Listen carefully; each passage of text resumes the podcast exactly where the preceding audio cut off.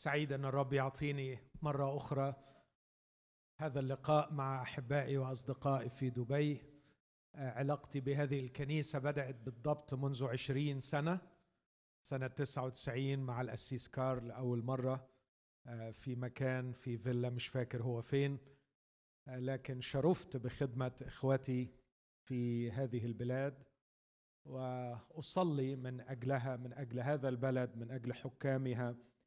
من أجل حكومتها أن يعطي الرب نعمة وحكمة آه، لتكون ملجا وتكون أيضا سبب بركة لعائلات كثيرة من جنسيات مختلفة. بشكر الرب لأجل موضوع المؤتمر هذه السنة آه، والذي فعلا أرجو انه يكون بيطلق صيحة آه، داخل الكنيسة لكيما تسمع صيحة العالم وصرخة العالم. أعبر وأعنا. هستأذنكم نقف مع بعض وإحنا بنقرأ كلمة الله. أقرأ من سفر الأعمال الأصحاح السادس عشر. سفر الأعمال أصحاح 16 النص الذي جاءت فيه هذه العبارة شعار هذا المؤتمر أعبر وأعنا. أبدأ القراءة من عدد خمسة. فكانت الكنائس تتشدد في الإيمان وتزداد في العدد كل يوم. وبعدما اجتازوا في فريجية وكورة غلاطية منعهم الروح القدس أن يتكلموا بالكلمة في آسيا. فلما أتوا إلى ميسية حاولوا أن يذهبوا إلى بثينيه فلم يدعهم الروح. فمروا على ميسية وانحدروا إلى ترواس. وظهرت لبولس رؤيا في الليل. رجل مكدوني قائم يطلب إليه ويقول أعبر إلى مكدونية وأعنا. فلما رأى الرؤيا للوقت طلبنا أن نخرج إلى مكدونية متحققين أن الرب قد دعانا لنبشرهم. فأقلعنا من ترواس وتوجهنا بالاستقامة إلى ساموثراكي وفي الغد إلى نيابوليس ومن هناك إلى فيليبي التي هي أول مدينة من مقاطعة مكدونية وهي كولونية. فأقمنا في هذه المدينة اياما. وفي يوم السبت خرجنا إلى خارج المدينة عند نهر. حيث جرت العادة أن تكون صلاة. فجلسنا وكنا نكلم النساء اللواتي اجتمعنا. فكانت تسمع امرأة اسمها ليدية بياعة أرجوان من مدينة ثياتيرا متعبدة لله. ففتح الرب قلبها. ففتح الرب قلبها لتصغي إلى ما كان يقوله بولس. فلما اعتمدت هي وأهل بيتها طلبت قائلة إن كنتم قد حكمتم أني مؤمنة بالرب فادخلوا بيتي وامكثوا. فألزمتنا.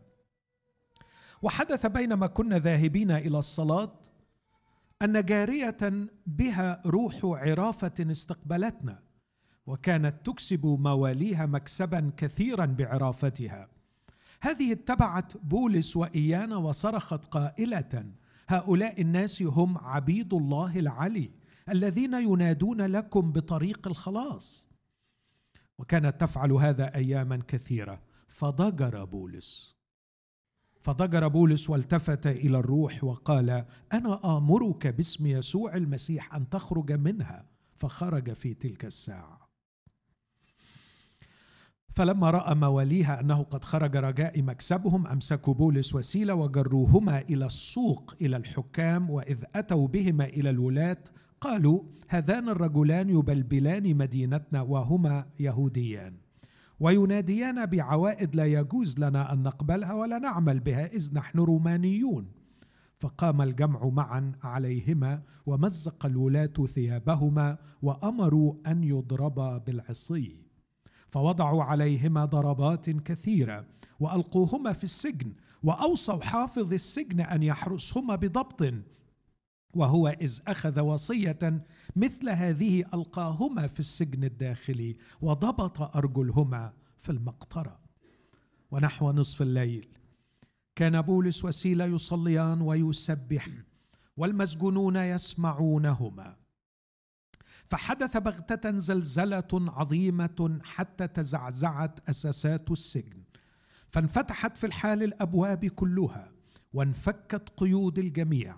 ولما استيقظ حافظ السجن ورأى أبواب السجن مفتوحة استل سيفه وكان مزمعا أن يقتل نفسه ظنا أن المسجونين قد هربوا.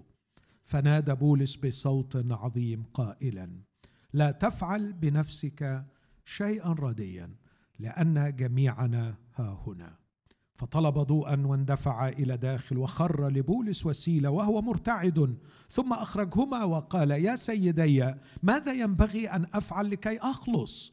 فقالا آمن بالرب يسوع المسيح فتخلص أنت وأهل بيتك. وكلماه وجميع من في بيته بكلمة الرب. فأخذهما في تلك الساعة من الليل وغسلهما من الجراحات واعتمد في الحال. هو والذين له أجمعون ولما أصعدهما إلى بيته قدم لهما مائدة وتهلل مع جميع بيته. إذ كان قد آمن بالله. آمين. هذه هي كلمة الرب. تفضلوا.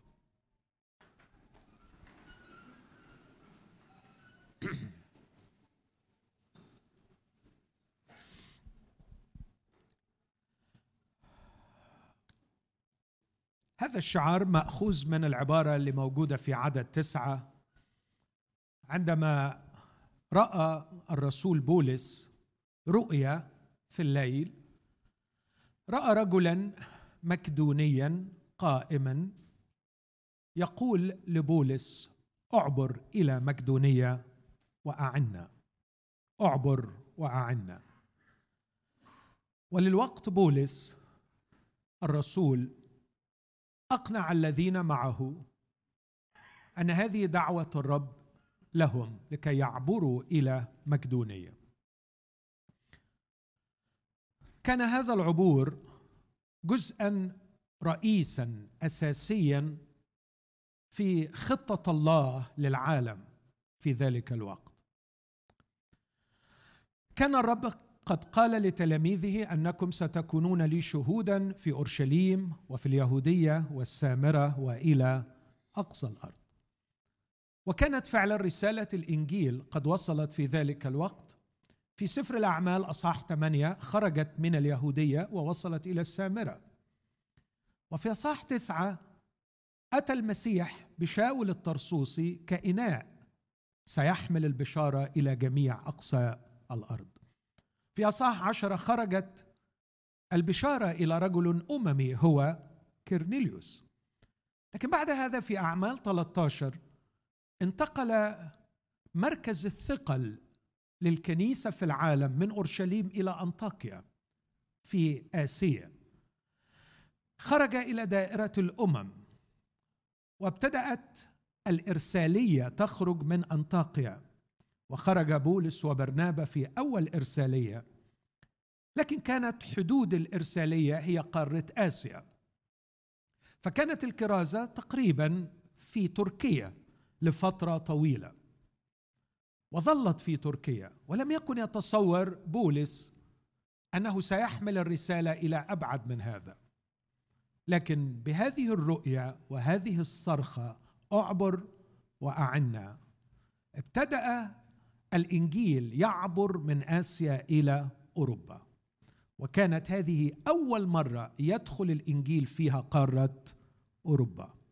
وعندما دخل بدأ بهذه المدينة فيليبي والتي كانت مقاطعة ذات امتيازات خاصة أو مدينة ذات امتيازات خاصة عشان كده بيقول هي كولونية أي كولوني كانت آه، مستعمرة رومانية لا يسكن فيها إلا الناس الذين حصلوا على الجنسية الرومانية ولها امتيازات خاصة كمدينة متميزة.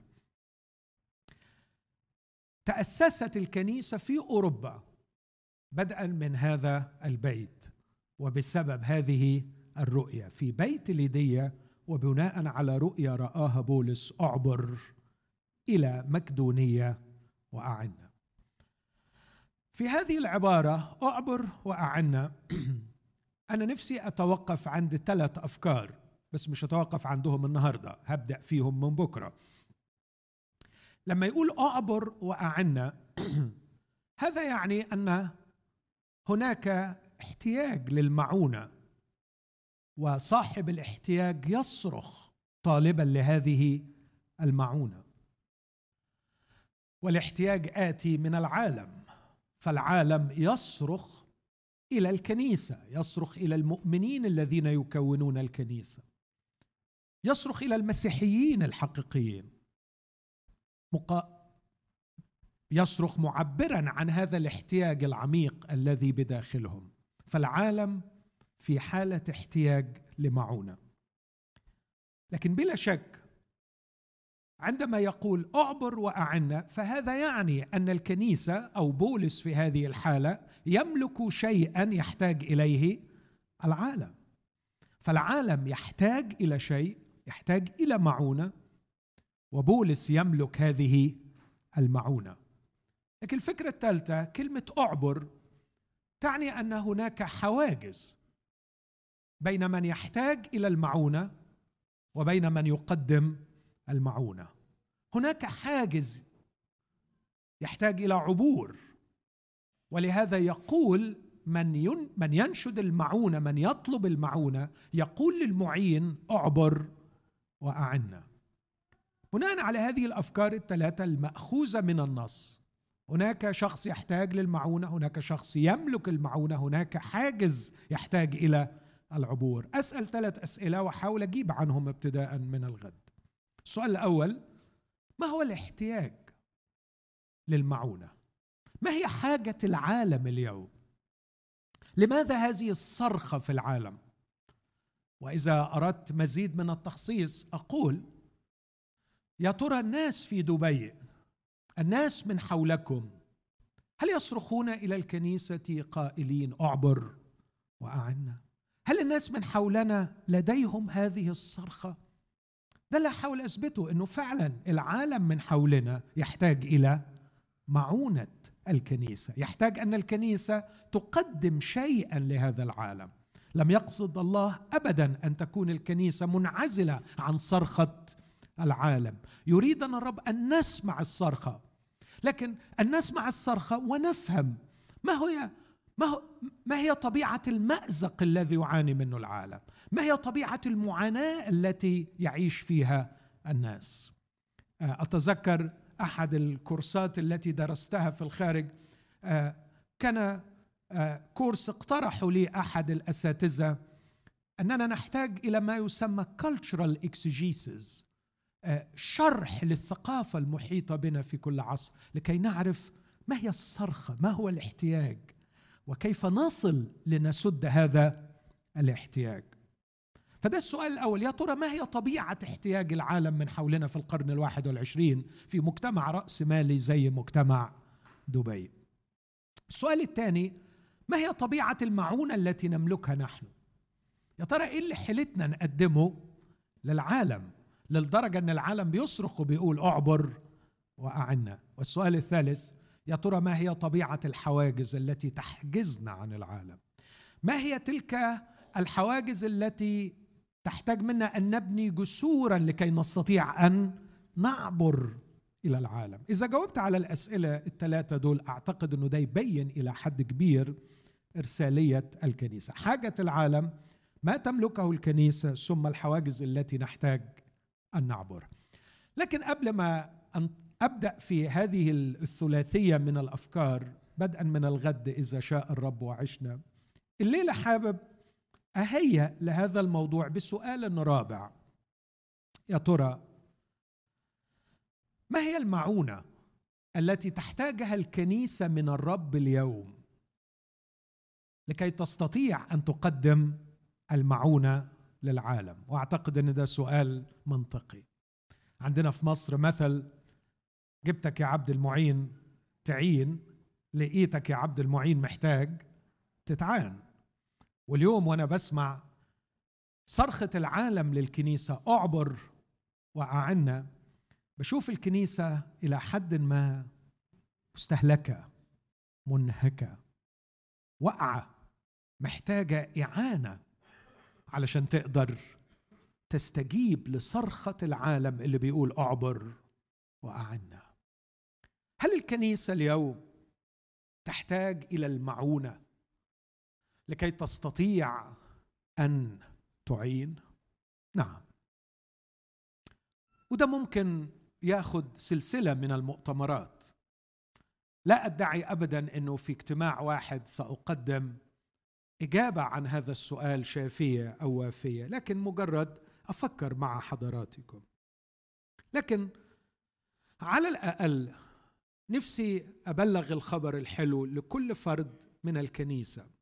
وأنا كنت متردد أستعمل كلمة الكنيسة ولا المسيحي لأنه لو قلت المسيحي خليت المسؤولية فردية. لو قلت الكنيسة أحيانا الأفراد يقولوا الحمد لله المسؤولية على كنيسة فبمحتار شوية.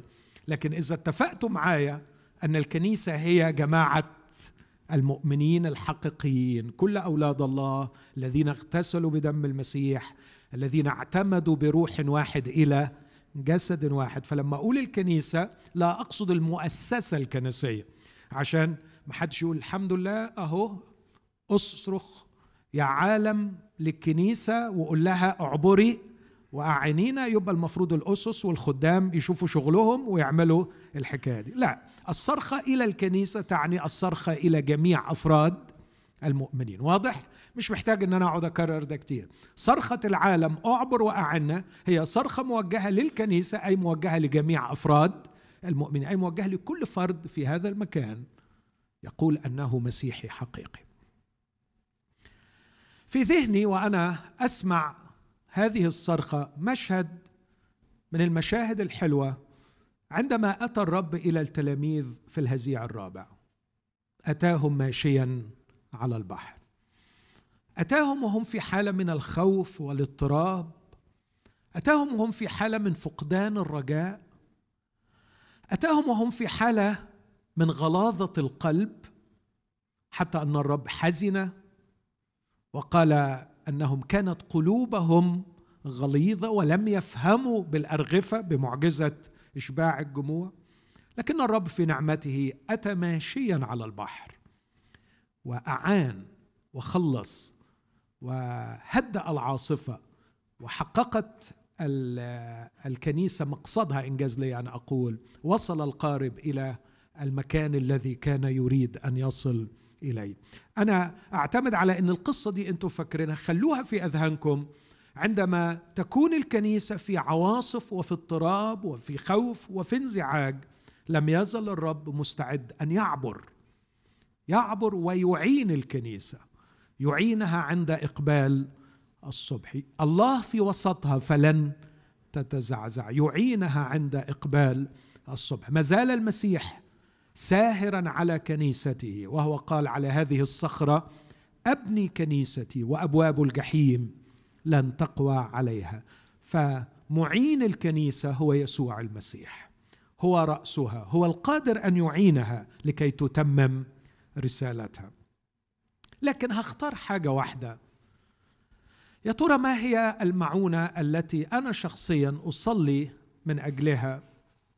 أن يقدمها الرب للكنيسة في هذه الأيام للمسيحيين بصفة عامة عشان يقدروا يتمموا الرسالة. أقول أن يخلصها من الزيف. أن يخلص الكنيسة من الزيف. أكبر عائق يستهلك قوة الكنيسة يستهلك طاقتها يبدد طاقتها ويمنعها من أن تخرج إلى العالم وتتمم رسالتها هو الزيف. هوضح كلامي. لكن أقول إن إبليس ذكي وإبليس يعرف جيدا إنه مش قد الكنيسة وإنه إذا فعلا الكنيسة لبست سلاحها وعملت فعلا أبواب الجحيم لن تقوى. وبالمناسبة أبواب الجحيم مش المقصود إن أبواب الجحيم ستأتي وتهاجم الكنيسة ولا تقوى عليها كلا. لكن أبواب الجحيم الكنيسة ستصل إلى أبواب الجحيم وتهدمها. و و و وتلغي ثقافة الموت وتنشر ثقافة الحياة. يمكن بعضكم سمعني قبل كده مش بحب أكرر لكن المنطقة اللي الرب يسوع في فلسطين نطق بهذه الكلمات فيها منطقة عبقرية عبقرية فعلا.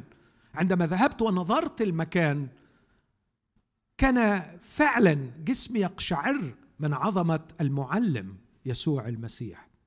لقد أخذ تلاميذه وسافر بهم مسافة طويلة أكثر من 100 كيلو شمالا مشيا على الأقدام. لكي يقف بهم في بقعة معينة بالذات ويعطيهم هذا الدرس ويعلن هذا الإعلان. على هذه الصخرة أبني كنيستي وأبواب الجحيم لن تقوى مش أبواب سجن فيليبي مش زنزانة تتفتح مش أبواب إمبراطورية رومانية موصدة أمام الإنجيل تفتح. لا أبواب الجحيم نفسها. ذهب يسوع إلى قيصرية فيلبس ووقف أمام صخرة ضخمة جدا موجودة هناك إلى ذلك الوقت. وهذه الصخرة الضخمة محفور فيها سبعة هياكل وثنية. أحد هذه الهياكل وأشهرها وأكبرها وقفت أمامه برعب وأنا أقرأ ما هو مكتوب. كان هذا الهيكل للإله بان وهو إله الطبيعة. وكان كهف مملوء بالمياه ومكتوب عليه باب الجحيم. باب الجحيم. وحتى ال signs وهي مكتوبة على ال signs اللي بتؤدي بترشد السياح مكتوب عليها باب الجحيم. إذا أردت أن ترى باب الجحيم. هذا الكهف المملوء بالمياه كان يأتي العباد. وأعتقد أنه هذه الهياكل بنيت في القرن الأول قبل الميلاد فأعتقد أنها كانت تضج بالعباد في الوقت الذي ذهب إليها يسوع المسيح. كان هذا الهيكل بالذات تقدم فيه الأطفال ذبائح للإله بان. فكانت الأم تقف ويأخذون الطفل من يديها ويلقونه في الكهف في الماء. إذا غاص الطفل في الماء يرون أن الإله قد قبل الذبيحة. وإذا لم آه، يغوص وطفى مرة أخرى على وجه المياه كانوا يلقون طفلا آخر. كان مشهدا مروعا. الأمهات وصرخاتها الأطفال وهم ينتزعون من أحضان أمهاتهم منظر العبادة الشيطانية في أبشع صورها. وقف يسوع أمام هذا المنظر وقال على هذه الصخرة أبني كنيستي وأبواب الجحيم لن تقوى عليها. سأرسلكم إلى عالم غارق في العبادة الوثنية. والعبادة الوثنية هي عبادة الموت. تنشر ثقافة الموت. لأن العبادة الشيطانية هي عبادة القتال للناس منذ البدء وها هنا سنرى هذا المنظر إن اللحظة الكبرى في في أصحاح 16 حينما استل الرجل سيفه وكان يريد أن يقتل نفسه. لكن ناشر ثقافة الحياة. الحامل لنور الإنجيل لا تفعل بنفسك شيئا رديا لأننا جميعنا ها هنا. آمن بالرب يسوع المسيح فتخلص أنت وأهل بيتك. كانت رسالة الإنجيل التي يطلقها يسوع المسيح من خلال الكنيسة لا حاجة للعالم أن يستمر بعد هذا. يرزح تحت عبء العبادة الشيطانية وإبليس يقتلهم ويطلب منهم أطفالهم. اذهبوا واكرزوا بالإنجيل للخليقة كلها. وثقوا أن أبواب الجحيم لن تقف أمام قوة بشارة الإنجيل. على هذه الصخرة أبني كنيستي وأبواب الجحيم لن تقوى عليها. الكنيسة مرسلة إلى العالم لكي تنشر الحق. وإبليس يعرف أن أكبر خطر عليه أكبر خطر يحطم مملكة إبليس هو الحق. أكبر خطر يدمر إبليس ومملكته هو الحق. لأنه ليس فيه هكذا يقول المسيح ليس فيه حق. إبليس هو الكذاب وأبو الكذب. وعلشان كده إبليس يحصن نفسه ضد الكنيسة وضد خطر الكنيسة عليه بأن ينشر الزيف. ينشر الزيف. وإذا استطاع الزيف أن يلف حبائله السوداء حول عقول المؤمنين وغرائز المؤمنين ومشاعر المؤمنين وعواطف المؤمنين أصبح المؤمنون مقيدين بالزيف. أوقف في الحال فاعليتهم أوقفت فاعليتهم. وصاروا لا يمثلون أي خطر على إبليس.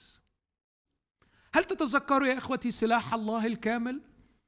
الذي أعطي للكنيسة أن تلبسه لكي تستطيع أن تثبت ضد مكايد إبليس؟ هل تتذكروا أول قطعة في هذا السلاح؟ فاثبتوا ممنطقين أحقاءكم بالحق. بالحق. إذا أعطي لي أن أفترض أو أعطي لي الحق كخادم أن أصرخ إلى المسيح نيابة عن الكنيسة وأقول له أعبر واعنا خلص كنيستك لكي تستطيع كنيستك أن تعبر إلى العالم وتعين العالم الغارق في الموت. سأقول يا سيد أعبر وخلص كنيستك من الزيف. الكنيسة للأسف الشديد مخترقة بقوة بكم مخيف من الزيف. وعندما أقول الكنيسة أرجوكم مرة أخرى لا أقصد طائفة معينة لا أقصد مؤسسة معينة لكن أقصد أولاد الله. لم يكن بولس مزيفا. لم يكن بولس يعاني من الزيف الذي نعاني نحن منه. كان نقيا والحقيقة ما أثرش في أنه يقول ده أكتر من مرة في رسالة كورنثوس غير غشين كلمة الله. شهادة ضميرنا هذا أننا مخلصين مخلصين. كتب أربع مرات في رسالة فيليبي عن الإخلاص عن النقاوة. والكلمة التي استعملها في رسالة فيليبي التي تأسست في هذه الكنيسة التي يشرح فيها معنى الإخلاص استعمل كلمة يونانية جميلة. هي كلمة تصويرية كان بائع الفخار قديما. عندما يصنع الفخار ويعرضه في السوق أحيانا يكون الفخار في بعض الشروخ. فكان يطلي بالشمع لكي يسد هذه الشروخ في فيبيع منتجه. فكان الشاري الشاطر يأخذ المنتج ويعرضه لضوء الشمس. لكي يكتشف الحقيقة. كلمة مخلصين تم فحصه تحت ضوء الشمس فوجد سليما. وأنا أسأل نفسي وأسأل كل أخ من إخواتي هل إذا تم فحصنا النهاردة في نور حضرة الله سنوجد بلا زيف؟ بلا زيف. الزيف يخترق حياتنا. ولهذا لا نستطيع أن نقدم العون للعالم. عالم غارق في الأكاذيب. لا يستطيع أن ينقذه إلا من يملكون الحق ويعيشونه. رسول يوحنا يشهد عن غايس وفاعليته مش بس أنه يحب الحق لكن هو أيضا في الحق ويسلك بالحق. ما هي المناطق التي يمكن أن يضربن فيها الزيف؟ هختار من رسالة فيليبي. خمس أشياء بولس بيشهد بيهم عن حياته. أعتقد أن بولس نجح فيهم آه وأنا اخترت بولس علشان هو اللي موجهة إليه الصرخة أعبر وأعنا فده اللي يعرف يعين الشخص الذي تخلص من الزيف في خمسة مناطق. وهيكون تركيزي على جاست فيليبي ثلاثة أنتقي منه من حياة بولس. خمس أشياء كانوا عند بولس حقيقيين. لذلك استطاع أن يعبر إلى العالم ويعين. في فيليبي ثلاثة لو معظمنا عارف الأصحاح ده بيكتب بولس ويقول بجرأة وقسوة الحقيقة. أخيرا يا إخوتي افرحوا في الرب. كتابة هذه الأمور إليكم ليست علي ثقيلة. وأما لكم فهي مؤمنة. بعدين يقول انظروا الكلاب. انظروا فعلة الشر. انظروا القطع. لأننا نحن الختان الذين نعبد الله بالروح ونفتخر في المسيح يسوع ولا نتكل على الجسد. مع أن لي أن أتكل على الجسد أيضا إن ظن واحد آخر أن يتكل على الجسد فأنا بالأولى. ثم يعدد سبع امتيازات كانت له معظمنا عرفها وبعدين يقول عنها لكن ما كان لي ربحا فهذا قد حسبته من أجل المسيح خسارة. بل إني أحسب كل الأشياء نفاية لكي أربح المسيح. إيه اللي كان بولس بيقوله هنا؟ اللي بيستخدم لغة قاسية لأنه كان في معلمين كذبة وصلوا إلى المؤمنين في فيليبي وهؤلاء المعلمين كانوا يلزموا المؤمنين في فيليبي بعد ما أمنوا وقبلوا المسيح إنهم يختتنوا. وأن يمارسوا بعض العوائد اليهودية. لماذا؟ لماذا؟ بولس شرح دوافعهم قال لأنهم يريدوا أن يفتخروا في جسدكم. عايز يرجع أورشليم بتقرير أشكر الرب رحت فيليبي وخليت نص المؤمنين الأمم هناك يختتنوا. لقد حققت انجازا وصنعت شيئا عظيما. وأتيت بالأمم إلى دائرة اليهودية. بولس بيفضح هؤلاء الناس هؤلاء المعلمين يربكون الكنيسة بشيء مضل يربكون الكنيسة بتعاليم خاطئة. يريد أن يهودوا المسيحية من أجل شيء واحد من أجل الحصول على افتخار. يريد أن يفتخروا في جسدكم. لكن بولس بيقول نحن الختان الحقيقي. نحن الختان الحقيقي الذين نفتخر في المسيح يسوع ولا نتكل على الجسد. ببساطة نحن شئنا أم أبينا؟ وهذا شيء سوي شيء هيلثي طبيعي. نبحث عن القيمة أحبائي. نبحث عن القيمة. لأن الله خلقنا ولنا قيمة عظيمة. لكننا فقدنا القيمة بسبب الخطية. ومرة كتبت وقلت قصة الإنسان على الأرض هي بحث عن حضن مفقود ومجد مفقود. نفسه حد يضمه ونفسه مجد يعطيه قيمة. خسرنا القيمة بالسقوط وبعد ما خسرنا القيمة صرنا نبحث عنها في أشياء كثيرة. أكبر وأشهر مصدر لإعطاء القيمة على مر العصور هو التدين. هو الانتماء الطائفي الديني يعطي قيمة. هذا ما فعله هؤلاء المهودين لكنها قيمة زائفة.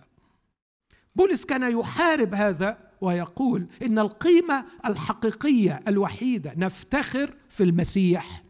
يسوع ولا نتكل على الجسد. وده السؤال اللي بسأله لكل واحد فينا. ما هو الشيء الذي نفتخر به؟ اوعى تقول لي أنا ما بفتخرش بحاجة. ما حدش فينا عايش بدون شيء يفتخر به يعني إيه شيء يفتخر به يعني الشيء اللي لو ضاع منك تشعر إنك بلا قيمة. ما هو هذا الشيء؟ ما هو هذا الشيء الذي يعتبر مخلصك من اللا قيمه أن نكون بلا قيمة هذا رعب. لا أحد فينا يستطيع أن يعيش بدون قيمة significance شعور بالفاليو شعور بأن لي قيمة. يا ترى ما هو؟ مصدر شعورك بالقيمة. بولس حسم المسألة دي. وقال على فكرة لو في حد في الدنيا ممكن تكون توفرت له مصادر دينية تمنحه الشعور بالقيمة فالحد ده هو أنا. لكن عملت إيه بالمصادر دي كلها؟ ما كان لي ربحا. ربحا هنا بمعنى اللي بيعطيني شعور بالقيمة. فهذا قد حسبته من أجل المسيح خسارة. وهنا بحسبه من أجل المسيح خسارة مش بالمعنى الشائع إني بضحي بيه. لا ده أنا بعد ما امتلكت المسيح صار المسيح هو القيمة العظمى. ببص الحاجات اللي كانت عندي دي إنها ما كانتش ربح دي كانت خسارة أنا مش دريان. وعشان كده أنا النهارده لما ببص عليها بحسبها نفايه وهل يفتخر الإنسان بالزبالة؟ هل يفتخر الإنسان بالنفاية؟ ده سؤال أتركه لضمائرنا جميعا. من أين نستمد القيمة؟ بولس كان يفتخر في المسيح يسوع. قيمتي في هذا الذي أحبني وأسلم نفسه لأجلي. قيمتي في هذا الشخص الذي ينظر في عيني كل يوم ويقول لي صرت عزيزا في عيني مكرما وأنا قد أحببتك. قيمتي في هذا الشخص الذي عندما عثرت أقامني وعندما ضللت رد نفسي وعندما أخطأت شفع في. هذا الشخص الذي أحبني ولم يتركني والذي أسمع صوته في كل يوم يقول لي لا أهملك ولا أتركك. هذا الشخص العظيم الذي ارتبطت حياتي بحياته أحببته وأحبني هو الذي انتمائي للمسيح انتمائي للمسيح هو المصدر الوحيد للقيمة في حياتي. أي قيمة أخرى مزيفة؟ وأنا بطلب من الرب أن يعطينا جميعا أن نراجع أنفسنا. أين مصدر القيمة في حياتك؟ هل تقدر تقول مصدر القيمة الوحيد هو يسوع المسيح؟ أعتقد إنه ده مش سهل. وهتلاقي في حاجات كتير قوي مزيفة. مزيفة. كاذبة. أنت اعتبرتها مصادر للقيمة. وهتلف الأيام وتثبت لك إنك كنت غلطان. هؤلاء الذين يجدون في أشياء أخرى غير المسيح قيمة لا يستطيعوا أن يعينوا العالم. لا يستطيعوا وهم في حالة الزيف أن يخلصوا العالم من الزيف. بالعكس هم مغلوبين من إبليس الذي ينشر الزيف. الأمر الثاني الذي وجده بولس هو البر. وجد القيمة ووجد أيضا البر. واوعى تقول لي إن في بني آدم على الأرض ما بيدورش على البر. دي معلومة كده خدها من الآخر. نحن جميعا نبحث عن البر. يعني إيه نبحث عن البر؟ في داخلنا شعور عميق بالذنب بان إحنا وحشين بان إحنا ناقصين بان إحنا فينا حاجة غلط. ده شعور عميق موجود في كل إنسان موجود على وجه الأرض. تذكر من أكثر من عشرين سنة أحد كتب العلاج النفسي الحديثة في ذلك الوقت كان في فصل كامل بيقول إن سر تعاسة البشر أنهم يشعرون بالذنب. وعلينا كأطباء نفسيين أن نستأصل منهم the concept of sin. مفهوم فكرة إن في حاجة اسمها خطية. أتذكر إحدى الجامعات في أمريكا رفضت أي نشاط مسيحي لأنها قالت أن المسيحية تدعم عند الناس مفهوم الخطية ونحن نريد أن نستأصل فكرة الخطية. لكن هيهات يظل الناس يشعرون بالذنب ويبحثون عن البر. وهنا يأتي أو ينفتح الباب للعب الشيطان على أعلى نطاق وعلى أوسع نطاق. أنه يقدم للناس وسائل زائفة من أجل التبرير. يبررون أنفسهم بأشياء زائفة. ويستريحوا على أنهم أبرار. قال المسيح عن مجموعة منهم الذين يظنون أنهم أبرار يحسبون أنفسهم أنهم أبرار ويحتقرون الآخرين. كنت في حوار قريب هو لماذا تصاعدت في الفترة الأخيرة في الغرب حدة الدفاع بشكل رهيب بشكل رهيب عن حقوق المهمشين؟ من إمتى يعني؟ من إمتى التعاطف الإنساني الجبار بحيث إنك ما تقدرش في كلمات معينة لو نطقتها ممكن هيت سبيتش ممكن تروح ورا الشمس. لماذا؟ من وجهة نظري محاولات لتبرير النفس. أنا شخص آه يعني بعمل حاجات غلط آه عايش في علاقة مش مظبوطة أنا آه أنا آه بس الحقيقة أنا بحب الحيوانات وبحب الطبيعة وبدافع عن حقوق المثليين. وبدافع عن حقوق المهمشين وبدافع عن حقوق المرأة وبدافع عن حقوق كذا. هذا هو الدين الجديد لتبرير النفس. ليجد الإنسان في ليجد الإنسان في هذه الأشياء شيئا يفعله به يبرر نفسه أمام الآخرين. أنا أفضل من الآخرين. أنا أدافع. أنا أفعل. أنا أفعل. ديانه في ثوب حديث. لكن دول خرجوا من أطر الديانات القديمة لكن كل ديانة كانت تقدم للناس لأتباعها منظومة متكاملة من الممارسات غايتها في الحقيقة إنها تجعل الإنسان يشعر بأنه قد تبرر. قد تبرر.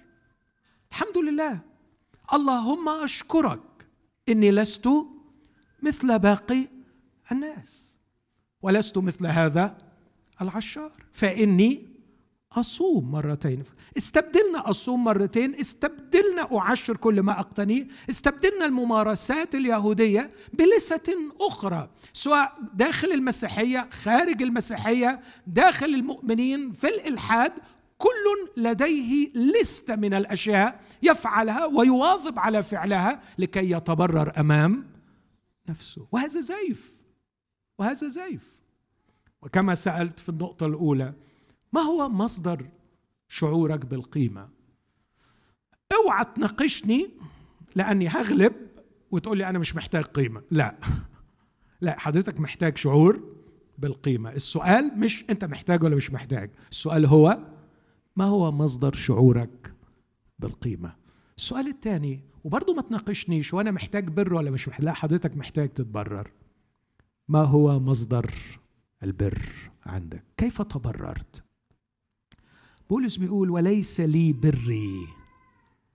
وليس لي بري بل البر الذي من الله بالإيمان بيسوع المسيح. هذا البر زائف. البر البعيد عن يسوع المسيح بر زائف. وكم من مؤمنين يلتحفون ببر زائف. هؤلاء لا يصلحون لإعانة عالم غارق في الزيف. صلاتي أن يخلصنا الرب من القيمة الزائفة ويخلصنا الرب من البر الزائف. البر الزائف أن تريح ضميرك لأنك فعلت ولأنك دفعت ولأنك انتميت ولأنك ستعمل. البر الحقيقي يا رب أقف أمامك خاطئا عاجزا مفلسا خطاياي كثيرة لكني أفعل شيئا واحدا. أنظر إلى المصلوب في الجلجسة وأتوحد به بالإيمان وأقول هو مجروح من أجل معاصيه مسحوق لأجل أثامي. أنت يا رب يسوع بموتك على الصليب من أجلي المصدر الوحيد لخلاص نفسي. المصدر الوحيد لتبريري أمام الله. ليس لي بري. لقد عشت سنينا كثيره أنسج ثوب بري. يوما وراء الآخر سنة وراء الأخرى عملا وراء عمل عطاء وراء عطاء. كدست أعمالي وأفعالي وعطاياي لكي أصنع منها ثوبا أختبئ فيه. يبررني أمام نفسي. لكن عندما يوقف الإنسان أمام الله سيكتشف أن هذا الثوب ستره أمام أعين الناس برره أمام أعين الناس لكنه أمام الله سيظل عاريا. هذا ما فعله آدم يوم أن أخطأ. سمعت صوتك في الجنة فخشيت لأني عريان. في حين أنه كان ساعتها لابس التوب اللي هو عمله لنفسه. مآزر من ورق التين زيف. كذب. هؤلاء الذين يجدون القيمة في شيء غير المسيح والبر في شيء غير المسيح مزيفون وبالتالي لا يستطيعون أن ينقذوا العالم من زيفه الأمر الثالث بولس بيقول في فيليب ثلاثة أنا وجدت علاقة مشبعة مع يسوع المسيح. اسمع كده الكلمات دي. بيقول أنا أحسب كل الأشياء نفاية من أجل فضل مين يكمل؟ معرفة المسيح يسوع ربي. هو دايما يقول ربنا يسوع المسيح بس جه عند دي وقال إيه؟ ها؟ أه؟ ربي. وبعدين لما يكمل في الحديث يقول ما بعملش حاجة في دنيتي غير حاجة واحدة لأعرفه. لأعرفه.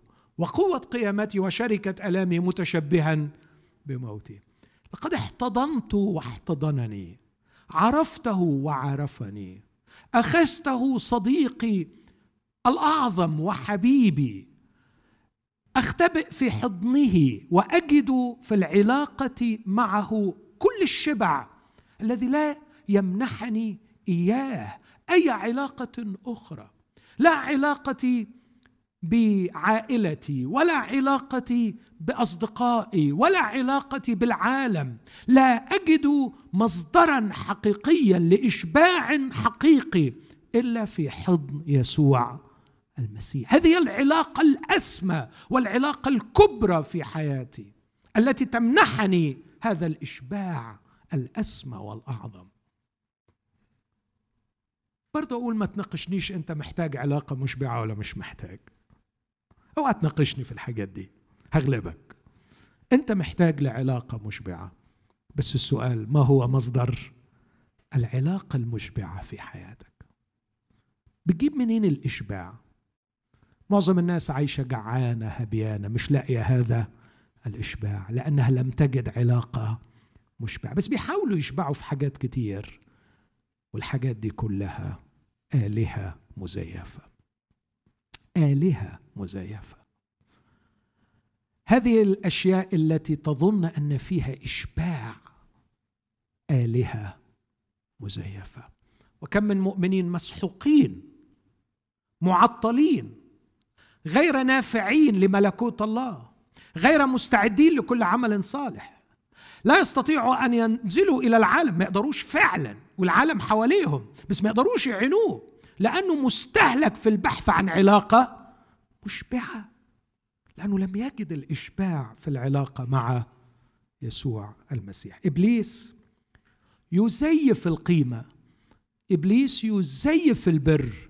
إبليس يزيف العلاقة. إبليس كذاب فيوهم الناس بأن هذا الشيء سيكسبك القيمة.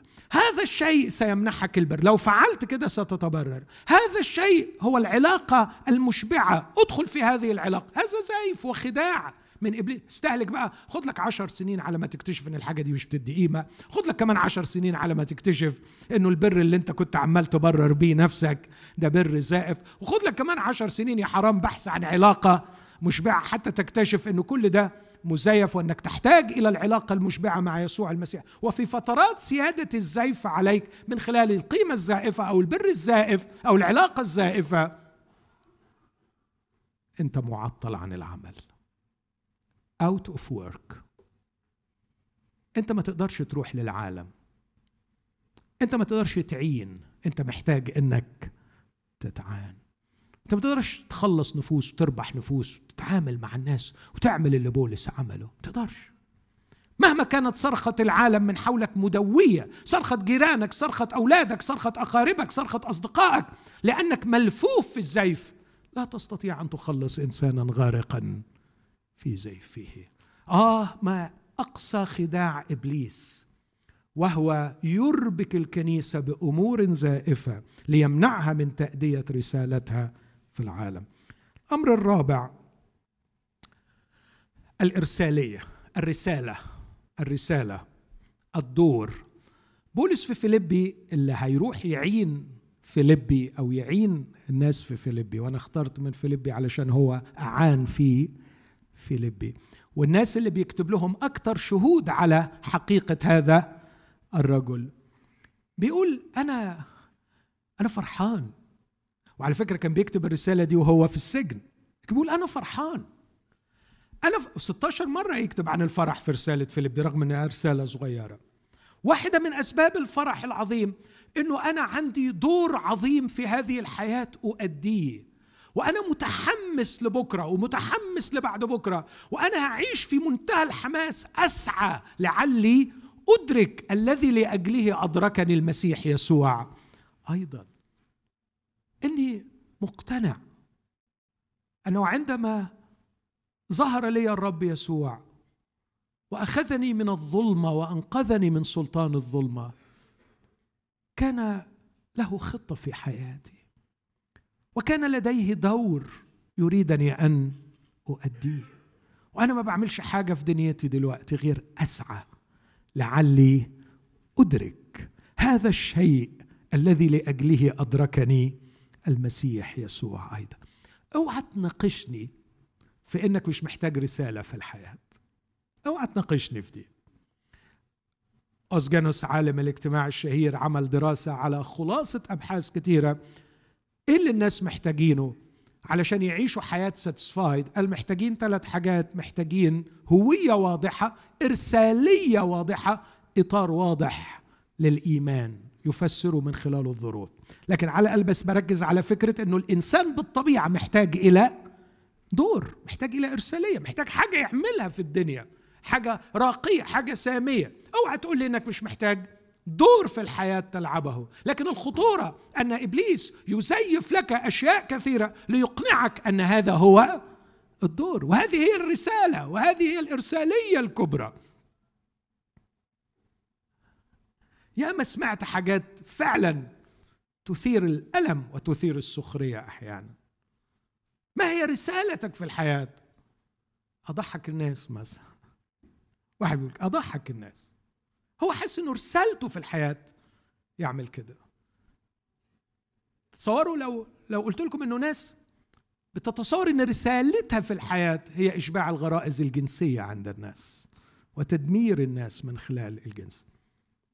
الراجل اللي اخترع المجلة المرعبة بتاعت بلاي بلاي بوي من من من الخمسينات قال هذه هي رسالتي في الحياة أن أفك عقول الناس من تبوهات الجنس فأحررهم وأطلق هذه الحرية للجنس البشري. هذه هي رسالة هذا الرجل. وتخيلوا الناتج المدمر النهارده بعد ما تطورت من مجلة إلى صناعة ب trillions of dollars trillions of dollars كل عام في البورنوغرافي واللي بيعملوا الصناعة دي حاسين إن لديهم رسالة في الحياة. هل من الممكن إن الشخص يكون مقتنع إنه اللي بيعمله ده هو رسالته في الحياة وتكون رسالة مزيفة؟ آه للأسف وكثير من المسيحيين بيعملوا حاجات يظنون أنها خدمات لله. يظنون أنهم يخدمون الله. ويمكن ما لهمش أي علاقة بالله. كثيرون في ذلك اليوم سيقولون لي يا رب يا رب أليس باسمك تنبأنا؟ باسمك أخرجنا شياطين باسمك صنعنا قوات. حينئذ نصرح لهم إني لم أعرفكم لم يكن لي علاقة بكم. رسالة مزيفة. من هي الكنيسة؟ من هم الأشخاص؟ الذين يستطيعون أن يخلصوا العالم من زيفه يخلصوا العالم من الكذب والضلال يخلصوا العالم من الضياع الذي هو فيه. هم الذين تخلصوا من الزيف. أين يخترق الزيف حياتنا؟ يخترق حياتنا بسبب عطشنا للقيمة بسبب عطشنا للبر بسبب عطشنا لعلاقة مشبعة بسبب عطشنا لرسالة في هذه الحياة. هذه الأنواع الأربعة من العطش موجودة في قلبك وموجودة في قلبي وموجودة في قلب كل واحد وهي التي تفتحنا إذا لم نكن منتبهين إلى كذب الشيطان فيقودنا إلى استهلاك حياتنا في زيف كثير لكي نتعطل عن إتمام رسالتنا وإعانة العالم. الشيء الخامس الذي يقدمه بولس هنا هو رجاء. رجاء حقيقي. بص كده في فيليب بيكتب للإخوة بيقول لهم هذه الكلمات. في ناس بذكرهم باكيا الذين يفتكرون في الأرضيات لكن يقول فإن سيرتنا نحن هي في السماويات. في السماوات. التي منها أيضا ننتظر مخلصا هو الرب. يسوع المسيح الذي سيغير شكل جسد تواضعنا ليكون على صورة جسد مجده بحسب عمل استطاعته أن يخضع لنفسه كل شيء. برضو ما تناقشنيش أنت محتاج رجاء ولا مش محتاج. مفيش إنسان على الأرض يقدر يعيش بدون رجاء. بالمناسبة أنا بس مش عايز أضيع وقت. وأجيب اقتباسات علمية ودراسات أكاديمية محترمة من غير مسيحيين تؤكد إن الإنسان ما يقدرش يعيش بدون واحدة من الخمسة اللي أنا قلتهم. ما تقدرش تعيش بدون رجاء. لو عشت بدون رجاء أنت حكمت على نفسك بالانتحار. كارثة. وما تلاقيش واحد إلا وبيبقى دايما عنده رجاء في شيء. مفتوح لكي يرجو شيء. ما هو الشيء الذي تبني عليه رجاءك؟ الأوضاع تتحسن الظروف الناس العلاقات. بولس وجد رجاء صالح وعزاء أبدي في الارتباط بشخص المسيح. بس أكتفي باقتباس واحد من سي إس لويس. يقول الرجاء هو أحد الفضائل التي لا غنى للإنسان عنها. وبالنسبة للمسيحي هذا يعني النظر والتطلع المستمر للعالم الأبدي. The eternal world. هناك عالم آخر بعد هذا العالم. وحتما حتما سنراه. حتما سننتقل من هذا العالم. هناك عالم آخر. هذا العالم ليس هو كل شيء. هذا العالم الحاضر يقابله عالم أبدي. Eternal world. علينا أن نضع في أفكارنا. يقول بالنسبة للمسيحي النظر والتطلع المستمر للعالم الأبدي. والتطلع للعالم الأبدي ليس كما يظن بعض الحداثيين ضربا من الهروب من الواقع أو التفكير الرغبوي. بل هو واحد من الأشياء التي يتحتم على المسيحي أن يعيش بها.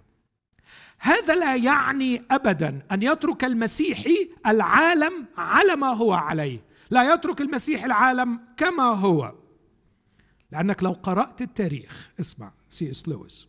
لو قرأت التاريخ ستجد أن المسيحيين الذين فعلوا أعظم الأمور في هذا العالم الحاضر هم أكثر الناس انشغالا بالعالم الأبدي. الذين أثروا وغيروا في العالم الحاضر هم الذين كانوا مشغولين بالعالم الأبدي. اسمع يقول ومنذ أن توقف المسيحيون عن التفكير في الابدي كفوا عن التأثير في الحاضر. ومنذ أن توقف المسيحيون عن التفكير في الابدي كفوا عن التأثير في الحاضر. بولس وهو يحارب وحوشا في أفسس. بولس وهو يدخل السجون. بولس وهو يركب الصعب. كان كان العالم الأبدي حاضر دائما أمامه. وبالتالي لا يقول لا أحتسب لشيء ولا نفسي ثمينة عندي. أنا أنتمي إلى عالم أبدي. وعندما يطوي الزمن صفحاته وتأتي النهاية أجد نفسي في عالم آخر. وفي هذا العالم الآخر سيكون وضعي على قدر ما جاهدت وكافحت في هذا العالم. لذلك العالم الأبدي حاضر. الرجاء في هذا العالم رجاء حقيقي في المسيح يسوع. إخوتي لا تخلو حياتنا من الزيف. ولا واحد فينا تخلو حياته من الزيف. وعلينا أن نخلص أنفسنا من كل زيف. أمين؟ علينا أن نستنير في محضر الله لكي نعرف أين الزيف في حياتنا. عندما تعيش genuine authentic أصيل حقيقي نقي من الزيف نقي من الزيف ستكون أسعد إنسان وستكون أقوى إنسان. جوردن بيترسون راجل مثير للجدل جدا psychologist مشهور محدش عارف له هوية واضحة لكن عقل من العقول الجبارة في العصر الحديث. يقول أحسن تولكين وتولكين مبدع روائي إنجليزي عظيم أحسن عندما صور الكذب صور الأكاذيب في العالم في روايته الشهيرة Lord of the Rings صور الأكاذيب بجثث ميتة ملقاة في وحل وفي حمأة. وبعدين بيقول الإنسان بيمشي وبيحاول يعبر هذه الأكاذيب. أول ما يكذب الإنسان أول ما يزيف أول ما يقبل إنه ما يقولش الحق بيتشنكل ويقع ويضاف إلى هذه الجثث. منظر مخيف في الفيلم إنك تشوف كيف صور الفنان المبدع الزيف في حياة الناس. أن تكون مزيفا وهو عمل كتابه بعد كده اللي سماه 12 Rules for Life وحاطط قاعدة من القواعد لا تنطق بالكذب. اوعى تقول حاجة كذب. تأكد مما تقول أنه حق ولا تنطق إلا بالحق. يقول لن تكون قويا مثل ما تكون وأنت تتكلم بالحق. ليس هذا تعليم المسيح. تعرفون الحق والحق يحرركم. نحتاج أن نتخلص من الزيف. وصلاتي أن الرب يدي الكنيسة إنه يكون ده تحديها إنه ما يكونش فيه في حياتي زيف. آه، حاولت أساعد. وأنت بتفحص نفسك هو الزيف ممكن يتسرب إلى حياتي في أنهي منطقة؟ أكيد إنك ما تكذبش وإنك ما تقولش ده بس ده معروف. لكن في مناطق سطل في مناطق خفية في مناطق خداعة جدا. ما تتخيلش انه هي دي اللي ممكن تكون نقاط الضعف اللي إبليس بيحقن فيها حقن الزيف ويخليك شخص غير حقيقي. الشعور بالقيمة القيمة البر العلاقة الرسالة ثم الرجاء. أوعى تكون القيمة بتاعتك بتستمدها من مصدر مزيف.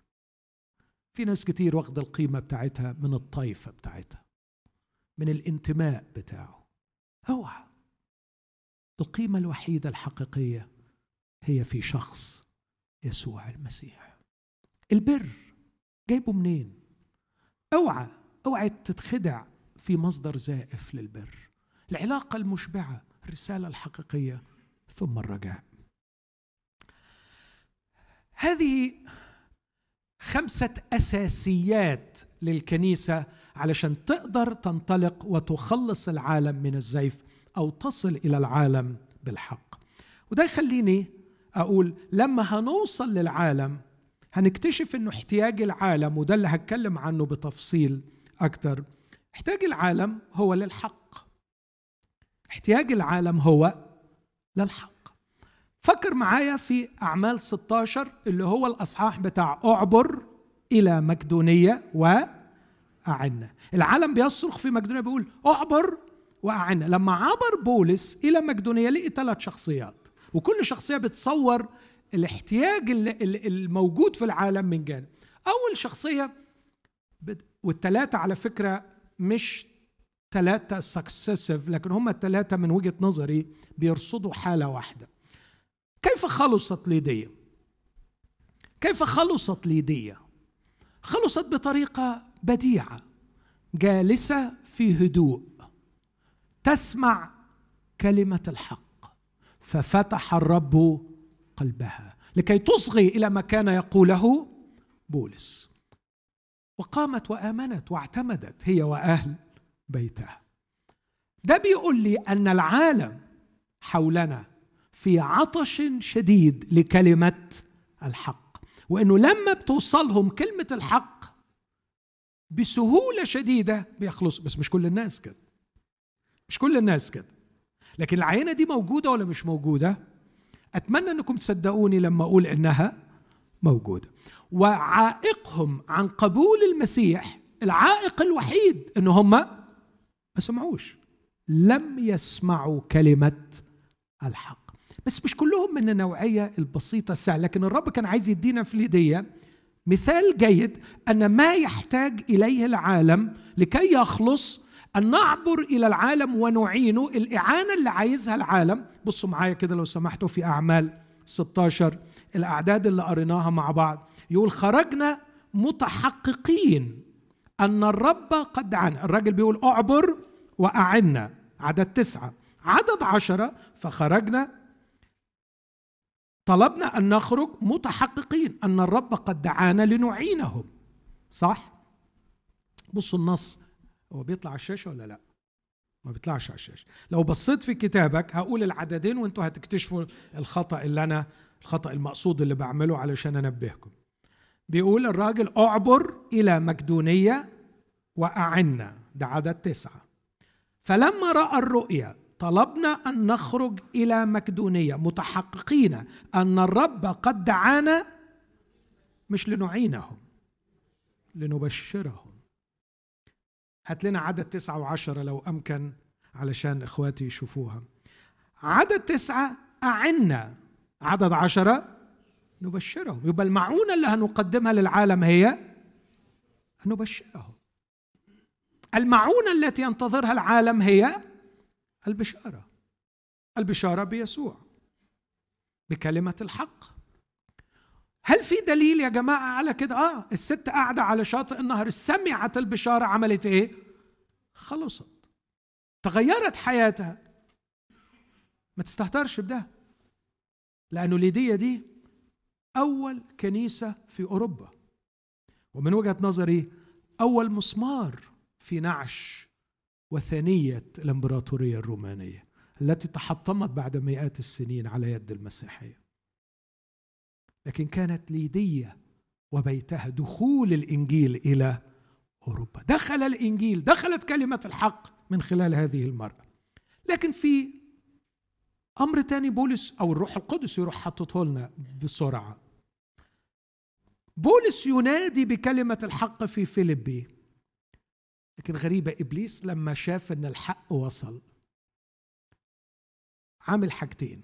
الحاجة الأولانية خلي ناس تاني تنادي بالحق. بصوا الإجرام. بصوا الإجرام بتاعه. يخلي ناس تنادي بالحق. بس يسمع الحق من أناس خطأ. فيكره الناس الحق. أو يصدقون الحق ويصدقون معه الكذب. مين اللي كانت بتنادي مع بولس؟ لما لقي بولس جه حس بالخطر هو مش قادر يمنع بولس مش قادر يتخلص من بولس. بولس عمال ينادي بالحق راح مطلع له واحدة عرافة تقول هؤلاء هم عبيد الله العلي الذين ينادون لكم بطريق الخلاص. البعض حاول إنه يجد في هذه العبارة ثغرة ويقول إنها قالت ينادون لكم بطريق خلاص. آه للأسف أنا دورت في مخطوطات كثيره لقيتها بطريق الخلاص. آه القصد اللي كان يعني الشخص اللي قال بطريق للخلاص عايز يقول إنه آه بتجعل المسيح واحد من الطرق. وهذا أيضا حقيقي إنه كثير للأسف الشديد من البدع تريد أن تجعل المسيح واحد من الطرق بينما المسيح هو الطريق الوحيد للخلاص وكل مسيحي حقيقي يقر بهذا. لكن الست دي كانت بتقول كده ينادون لكم بطريق الخلاص. لكن زي ما قلت يا أحبائي واحدة من ألاعيب إبليس أن يجعل الحق يسمع. إذا الحق وصل ومش هنقدر نمنعه عن الناس فنخليه يتقال بس نخليه يتقال من الناس الغلط. وإبليس ما عندوش مشكلة إن يكون عنده ناس كتير في إيديه وخدامين ليه وعرافين ويخليهم ينادوا ينادوا بكلمة حق. ينادوا بكلمة حق. أنا مش شايفكم مصدقين أو مصدومين أو مذهولين بس دي, دي ده الواقع المؤلم. ولما العرافة تقول كلام صح بعد كده الناس تسمع لها برضه في الكلام الإيه؟ الغلط. فتزداد قوة وتزداد مكانة وتزداد رسوخا. وهذا ما يفعله إبليس. لكن أخيرا نصل للمشهد النهائي والمرعب. الواقع الحقيقي أن معظم الناس محبوسين في سجن بينما هم يظنون أنهم السجان. يظن أنه سجان بينما هو في الحقيقة سجين وسجين معد للذبح.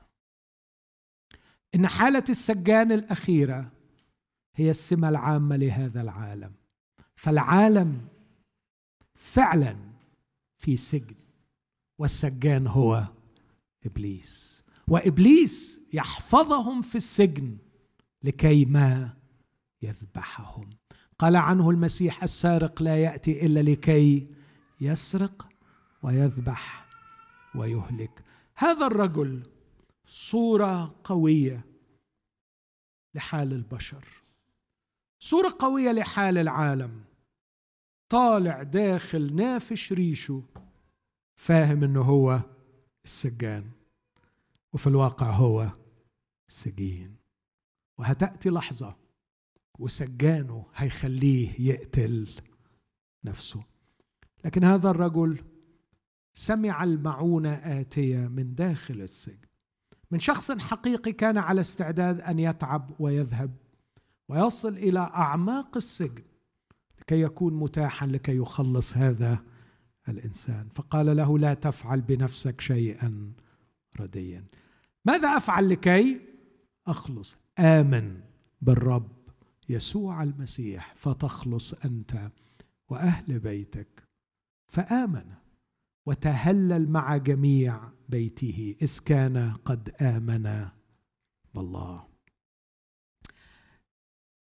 أرى العالم في هذه الصورة العالم في عطش لكلمة الحق وعندما يسمع كلمة الحق سيصرخ. لكن إبليس يعمل عملين في منتهى الرعب. العمل الأول أنه يجعل الأشرار ينادون أحيانا بكلمة الحق والعمل الثاني أنه يحفظ داره متسلحا لكي تكون أمواله في أمان كما قال عنه المسيح. على فكرة المسيح كان في المثل ده في لو 11 بيتكلم عن إبليس. بيقول القوي يحفظ داره متسلحا لكي تكون أمواله في أمان. حتى يأتي من هو أقوى منه وينزع سلاحه الكامل الذي اتكل عليه ويوزع غنائمه هذا ما يقصده الرب لبولس ولك ولك ولي أن ننزع سلاح إبليس اللي هو الأكاذيب ونطلق هؤلاء الناس أحرارا. هذا ما فعله مع هذا الرجل. هذه هي حالة العالم والعالم يحتاج إلى كتيبة مغامرة تنزل إلى العالم تسمع صرخة العالم أعبر وأعنا. هؤلاء الناس لابد أن يتمتعوا بالنقاء من الزيف. ما حدش هيقدر يعين إلا إذا كان حقيقي. والناس تسمع لمن هو حقيقي. والناس مهما كانت مخدوعة بتقدر تميز الحقيقي من المزيف. ليكن جهادنا يا إخوتي الأحباء أن نتخلص من كل زيف أن نكون مخلصين زي ما قال بولس وبلا عثرة إلى يوم يسوع المسيح مملوئين من ثمر البر.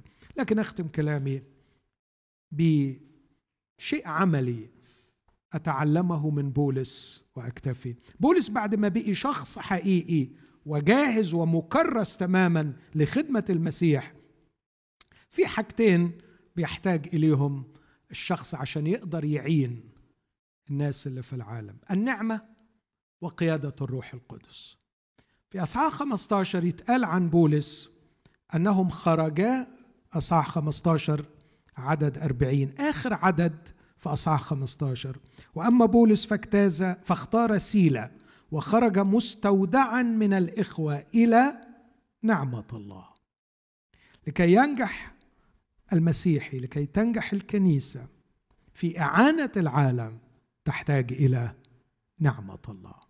خرج مستودعا من الإخوة إلى نعمة الله. كأن الإخوة بيصلوا له بيقول له بنسلمك إلى نعمة الله. النعمة تحملك والنعمة تدعمك لكي تصل إلى العالم وتستطيع أن تعين وتلبي صرخة هذا الرجل الذي يقول أعبر واعنا لكن الأمر الثاني الغريب موقف لم يتكرر في كل الكتاب.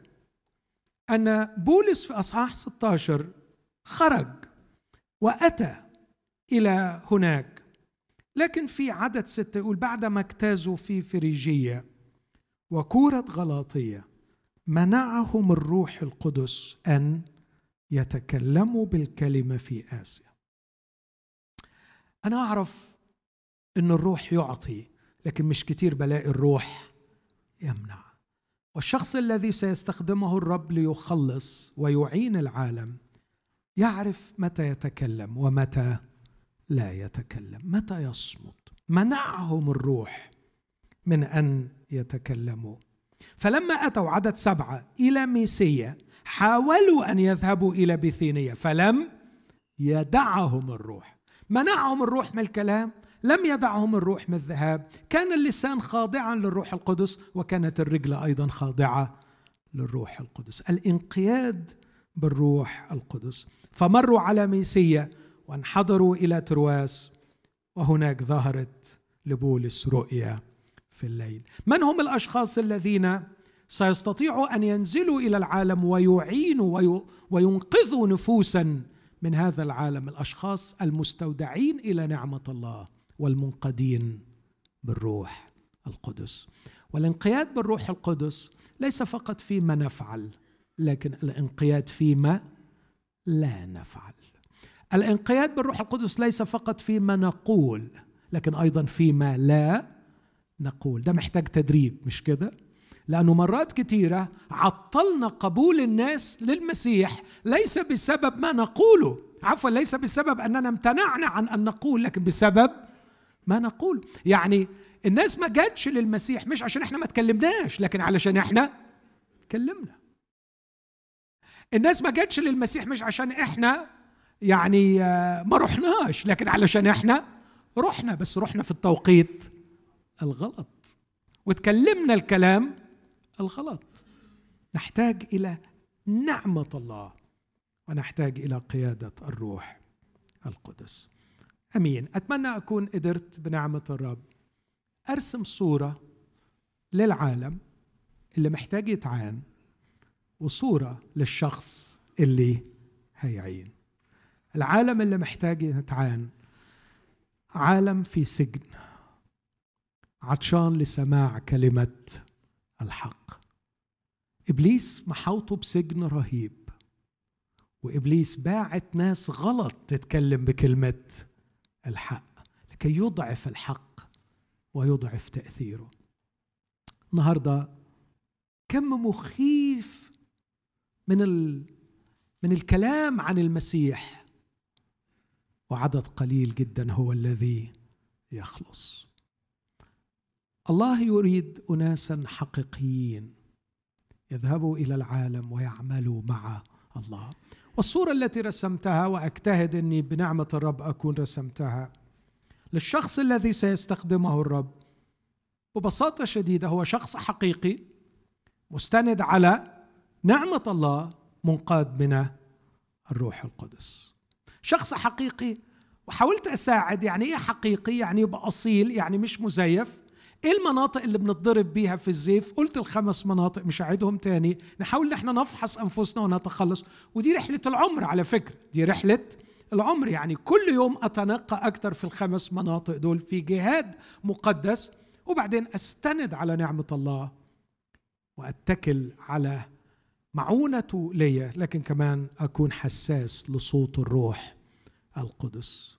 ياما مرات الواحد ندم على كلام قاله ما كانش المفروض إنه هو يقولوا بيعطل ناس بيعثر ناس. أحتاج إلى حساسية الإنقياد بالروح القدس. أمين؟ لا دي أمين نايمة قوي هل العالم حولكم في سجن؟ هل الناس حواليكم مسجونة؟ هل إبليس يسود؟ نعم دي حقيقة. هو رئيس هذا العالم. هل سجونه تستعصي على كلمة حق الإنجيل؟ كلا. هل من الممكن أن هذه الأسوار تنهار؟ نعم أبواب الجحيم لن تقوى عليها. هل كلمة الحق موجودة بين أيدينا؟ نعم متاحة. ما المعطل؟ المعطل أن الله قصد أن حامل كلمة الحق يكون هو شخص حق.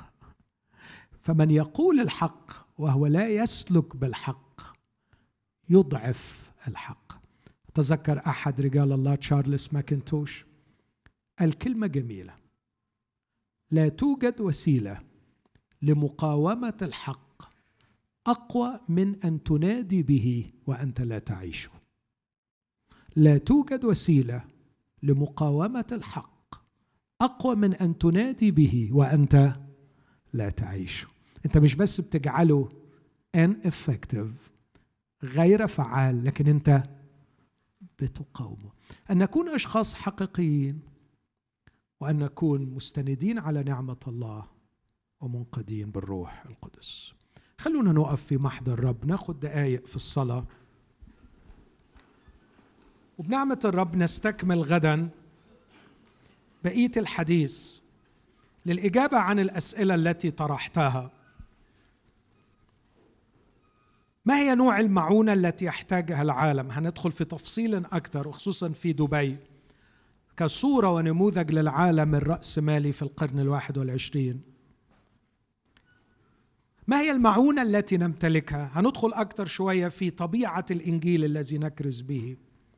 ما هي الحواجز التي تمنعنا من العبور. هنناقش بعض الحواجز اللي منعانا. لكن خلونا دلوقتي ناخد دقايق نصلي. إن الرب يجعلنا أشخاص حقيقيين. قل له يا رب كفاية زيف كفاية فتور كفاية يوم طالع ويوم نازل. افحصني يا روح الله واكشف لي كل زيف في حياتي. وأغثني يا يسوع المسيح. أحتاج غوثا أحتاج معونة منك. أعني أعني يا شفيعي أعني يا إلهي يا مخلصي الوحيد. أعني. لكي أرمم الثغرات في حياتي لكي أتخلص من كل زيف. أجد فيك قيمتي وبري وشبعي ورسالتي ورجائي. فلا أخدع بزيف يقدمه العالم يقدمه إبليس. يا رب كيف أصل إلى العالم؟ كيف أصل إلى من يصرخون طلبا للمعونة؟ لاخلصهم من الزيف والكذب. وأنا مغلوب منه. اشفيني وحررني. وأمر بنقلة جديدة في حياتي. اؤمر بخلاص عبدك من كل كذب وزيف. وعلمني يا رب كيف أتكل على نعمتك. وكيف أنقاد بروحك. في اسم المسيح يا أبي استجب. آمين. آمين. تفضلوا استريحوا. بكرة هتروحوا الشغل مظبوط؟ ولا أجازة؟ أجازة. الأسبوع الجاي هتروحوا الشغل. وأنتوا طالعين الصبح. استندوا على نعمة الله. وانقادوا بالروح القدس. وتذكروا أنكم هتقابلوا ناس يظنون أنهم سجانين بينما هم مسجونين. وصلوا من أجلهم وانتظروا أن يرسل الرب من خلالكم كلمة حق تحررهم. وفي رحلة ذهابنا للعالم كل يوم دعونا نكون في شركة حقيقية مع الرب. نطلب منه أن يخلصنا من كل زيف. وعندما نخلص من الزيف سنكون نحن أسعد الناس. أول شخص سيستمتع بنتائج الخلاص من الزيف هو المؤمن نفسه. أمين؟ أمين.